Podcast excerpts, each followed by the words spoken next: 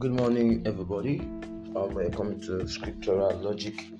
My name is Wale Yusufology, and um, today's um, podcast is um, something I'm doing out of uh, necessity because of a question.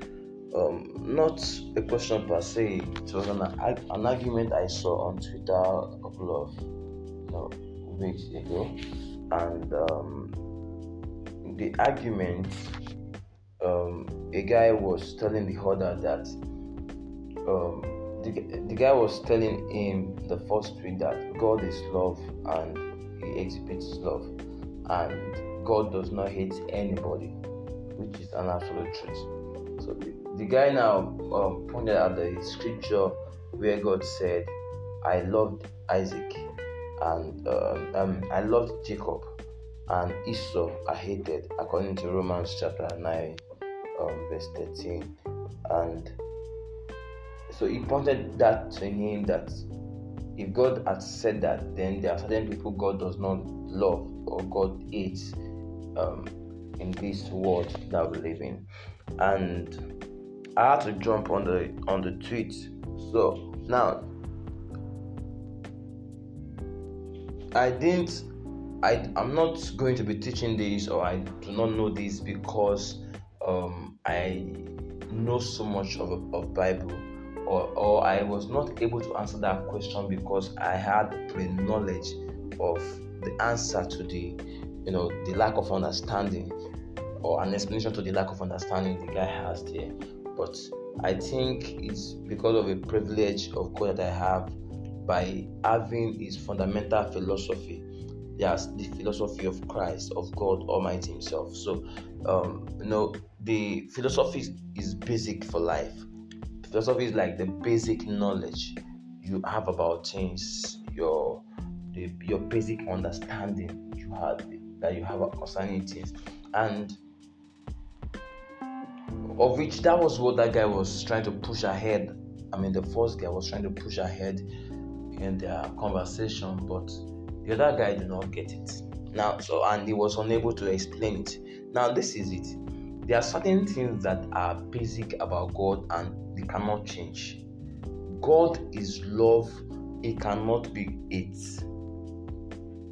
God is good, it cannot be bad. In fact, even when God, when you, when God does something to you that does not satisfy you or you are not pleased with, it is going to generate goodness for you eventually, either you like it or not. All you just have to do is follow that light, follow that pain, follow that suffering, follow that endurance. It is definitely going to bring out goodness for you, and that is there's no room, there's no two ways about this. Now, um, another thing about God is that He's always faithful and he will always hold on to his word. And another thing about God is he is a God of purpose. This is something we need to observe very critically, you know, in this um, observation of Jacob and Esau. Now, let's go back to Genesis chapter 5 when their mother were, was pregnant with the two of them in her womb something happened. Genesis 25, verse 22. Let's read from 22. The babies just each other within her, and she said, Why is this happening to me? So she went to inquire of the Lord. Then the Lord said to her, Two nations are in your womb, and two peoples from within you will be separated. One people will be stronger than the other. The other will serve the the older will serve the younger. Let me start from here. There are some things that we need to, you know, we need to fact check with the scriptures. That is the reality of things. We need to check you know things from a reality you know point of view that exactly is that reason why um, I call this podcast uh, scriptural logic. Um, the logic there is um, what I call reality. It's more like the reality of the scripture. What you know is actually obtainable from the scripture, and you know, and um, we being realistic about it. Look at look at this. Even you know, let's fast forward. Let me quickly fast forward to you know a couple of chapters after this. After their birth, then Esau and Jacob, you know, their birthright story went. Then the time when the father wanted to die and he wanted to drop the blessing on Esau, then their mother arranged it and Jacob got the blessing. And because of that, in chapter 27, Esau got very angry and promised to kill Jacob. And the mother heard and told him to run away. And that was when he went to Laban's uh, um, house and all of that. Now look at look at something. I think in that should be around Genesis 31 or thereabouts. I can't really remember now, but I, I I know the story. And what I'm trying to say is this: as at the time when there was reconciliation between Jacob and Esau, when they were going to meet back again after several years that they have separated, Bible describe, describe the both of them as very, very wealthy. So now it means that when God said one is going to serve the other yeah, it means it is it, um, it, it wasn't talking or it wasn't referring to slavery. So there was nothing like hatred here. Nothing says one is going to be important, is going to be more important than the other. The only thing in everything that God said here and that God exhibited and God wrought with their life is the difference in their purpose. And God showing His power and His ways of doing things. Let's let's go back to Abraham. Abraham, God promised Abraham that you are going to be a father of many nations. Ideally, from everyone's head, you will you would know you would think and believe that there is no two ways about it. Um, um, Abraham was going to have plenty kids, like at least before Abraham. You know, especially when God called him out in Genesis 15 though he was about I think 70 years or 75 years then, and you know, he led him on and said, Come to the land I'm going to give you, and I'm going to make you father of many nations, and all of those, and all of those, all those promises he later made to you. You would, he would normally think that you will have plenty children, at least to start with, you have like 50 children, so that you from there the many nations will be built. But the way God does his thing is not the same way we do our own thing. And the way God would work supersedes the way we think it should work. Not we will not impose our own idea on it. The way it chooses to work will always supersede the way we think it will work because He knows best. Now look at all that Abraham had. In fact, he had one son. Look at it. In fact, it was the same thing that happened to the father that happened to Isaac again. The first son Abraham had was Ishmael. And when it got to a particular point in time when Sarah was still finding it difficult to give birth, Abraham went to God and told God, God, I have Ishmael already. He is a boy. He is my son. Just pour the covenant you want, you have made with me, and you want to give me pour it on this boy. Let me train him in your way and your will, and let's continue to you know expand and grow from here instead of we still waiting for another child. And God said, like you are not serious. I don't think you know what you are doing. This boy Ishmael will also be great. That was God's word. This boy will also be great, but he is not the son of covenant, and that God closed that case there.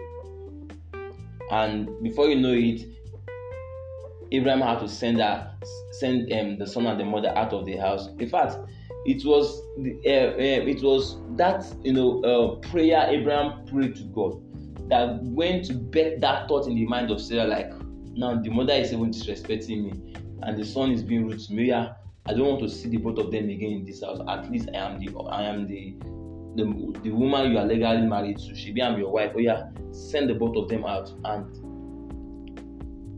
they did, they went off. Yet God eventually went on to bring out Isaac from Sarah when it was ready. Now he brought him out and now Isaac grew up to this point. And now Isaac now has two sons. Just uh, the way the father had two sons. He chose one from them. He chose the one he likes. We cannot force our will on God. Those are the things God you know has always been proving to us at every point in time. Now, when he did that, he told um, Rebecca, Madam, you have two sons inside of you. They are going to be two different nations. Hmm? And you see these two different nations, trust me. One is going to be my nation. Is going to be a people of mine, a nation of mine. Their culture will be mine.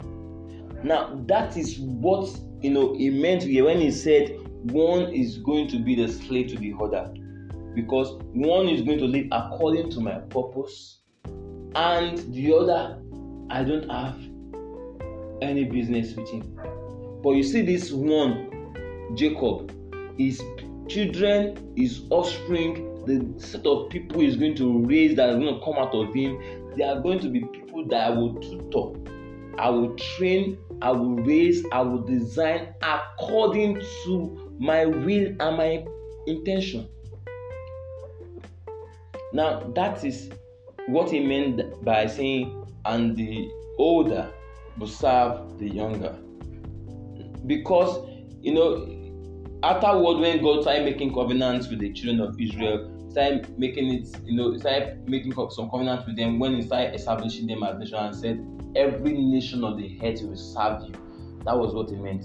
But not like they will be your slave, or not like the brother. no, when when God was telling you know um, Rebecca, then Rebecca would probably think Esau would be someone that will not hit except he see Isaac.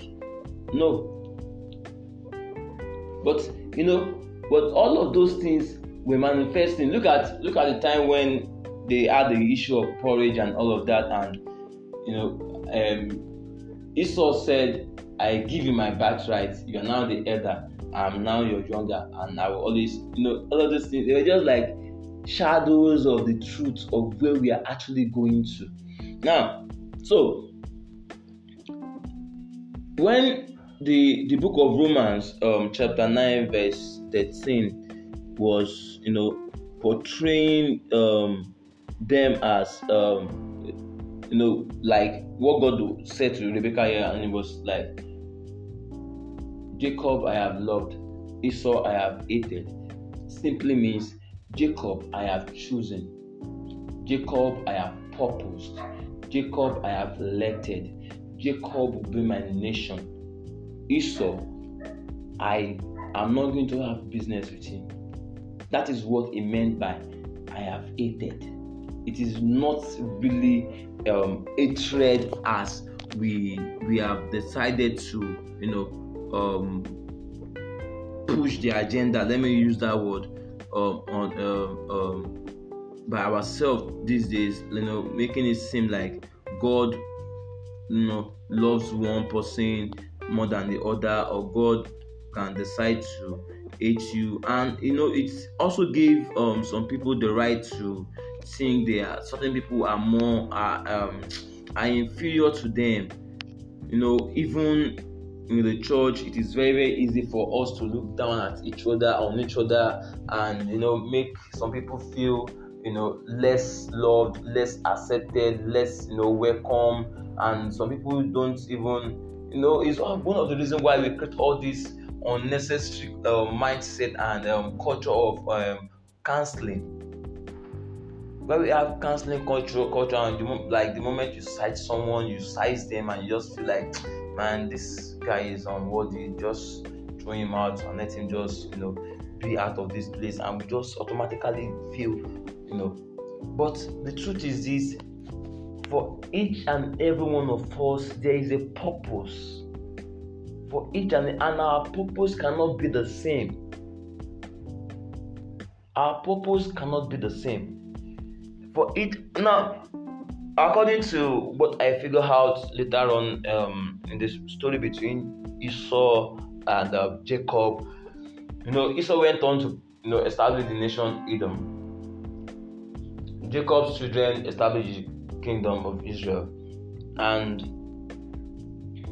I noticed that a couple of times when the children of Israel, when they misbehave, he will send the children of Edom to go and flog them. While at the same time, God still expects them to relate to them as brothers. Because at another point in time, I think in the book of uh, I think Zechariah or thereabout, when God was scolding the people of Edom and was telling them that you you Edom, when Babylon attacked your brother, instead of you to help them, you were supporting the people of Babylon, and that is your brother. You, you, you help Babylon to hurt your brother. I'm going to deal with you. I'm going to beat you. I'm going to break your head. You can imagine. So it was never an issue of you know God hating them. If God hated you know um, Esau, he definitely would not have any business keeping him alive.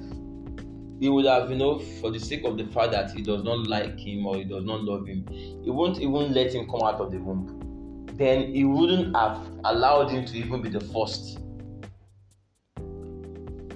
Right there, they have apparently one of the reasons why they were struggling in the in the womb of the mother was like, I'm going to come out first. I'm going to come out first, and the fact that their destiny will always, you know, go against each other means a whole lot.